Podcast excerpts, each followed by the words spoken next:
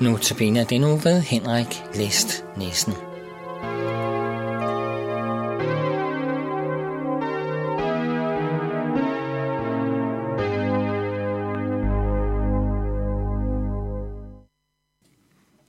Velkommen til Notabene. Temaet for dagens andagt er Bibelens troværdighed. Derefter var det en af jødernes fester, og Jesus drog op til Jerusalem. Ved forporten i Jerusalem er der en dam, som på hebraisk kaldes Bethesda. Den har fem søjlegange. Du har lige lyttet til indledningen til en fortælling i Johannes evangeliet, hvor Jesus helbreder en lam mand. Den næste uge vil jeg hver aften dele forskellige refleksioner over fortællingen. Jeg har det sådan, at fortællingen i Bibelen ofte kan være meget uvirkelige. Det kan næsten være sådan, at der er et underforstået, der var en gang, fuldstændig ligesom i eventyrene. Det er som om, at hændelserne aldrig har fundet sted. Det er fri fantasi og gode historier. I bedste fald kan man måske undskylde forfatterne med, at fortællingen er gået gennem mange måneder og gennem adskillige generationer, før de blev nedskrevet. Hvis vi hævder, at fortællingerne enten er opspind eller er blevet forandret betydeligt af de mange øre måned, de er gået igennem, så gør vi forfatterne uret, for de insisterer på, at deres fortællinger er sket sådan, som de beretter om det.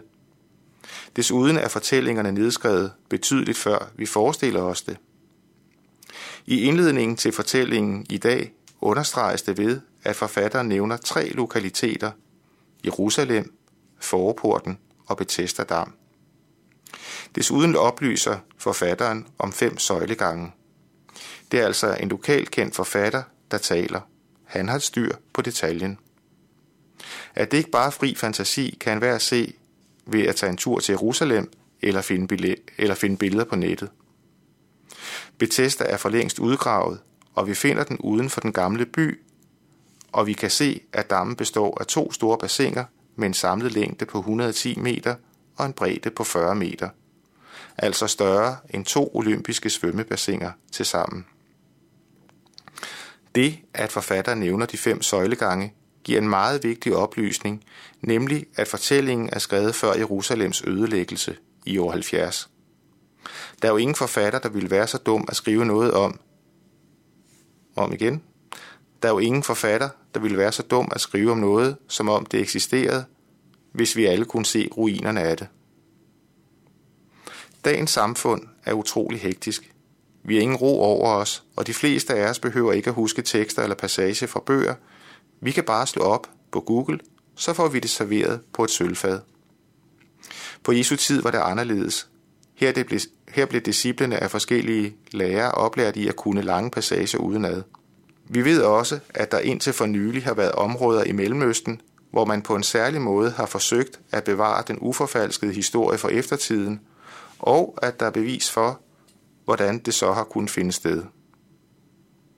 OK, jeg indrømmer, at jeg ikke har The Smoking Gun, der med al tydelighed beviser, at Bibelen er sand fra ende til ende. Men jeg vil gerne have dig til at holde fast i, at Bibelens eget billede på sig selv er, at det blandt andet er en faktuel historiebog, og at ingen af forfatterne ønsker at have skudt prædikatet røverhistorie i skoene. Det var de både alt for kloge og alt for ærlige til. Når det er sådan, betyder det også, at det er muligt at undersøge, om historien holder vand. Vi kan ikke tage en tidsmaskine og rejse tilbage i historien, men vi kan gøre noget andet.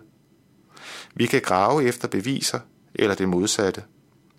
Derfor er der også en stor skare af arkeologer og historieinteresserede, der, løb, der løbende graver i Israel for at blive klogere på det Israel, som Jesus vandrede i. Man kunne jo tro, at jo større gravearbejde, jo større evidens for, at kristendommen blev modbevist. Faktisk er det lige omvendt. I år er der blandt andet fundet en synagoge fra Jesu tid. Indtil for et par årtier siden mente mange, at der ikke fandtes synagoger så tidligt, men at de først blev bygget i det andet eller tredje århundrede efter Kristi fødsel. Min pointe er altså, kristendommen og Kristus selv tåler et eftersyn. Er du i tvivl, så læg arm med fortællingerne. Tror du allerede på, at Bibelen er troværdig, så glæd dig over, at du ikke er kaldet til at skulle udføre selvsuggestion, men til at følge en virkelig Jesus.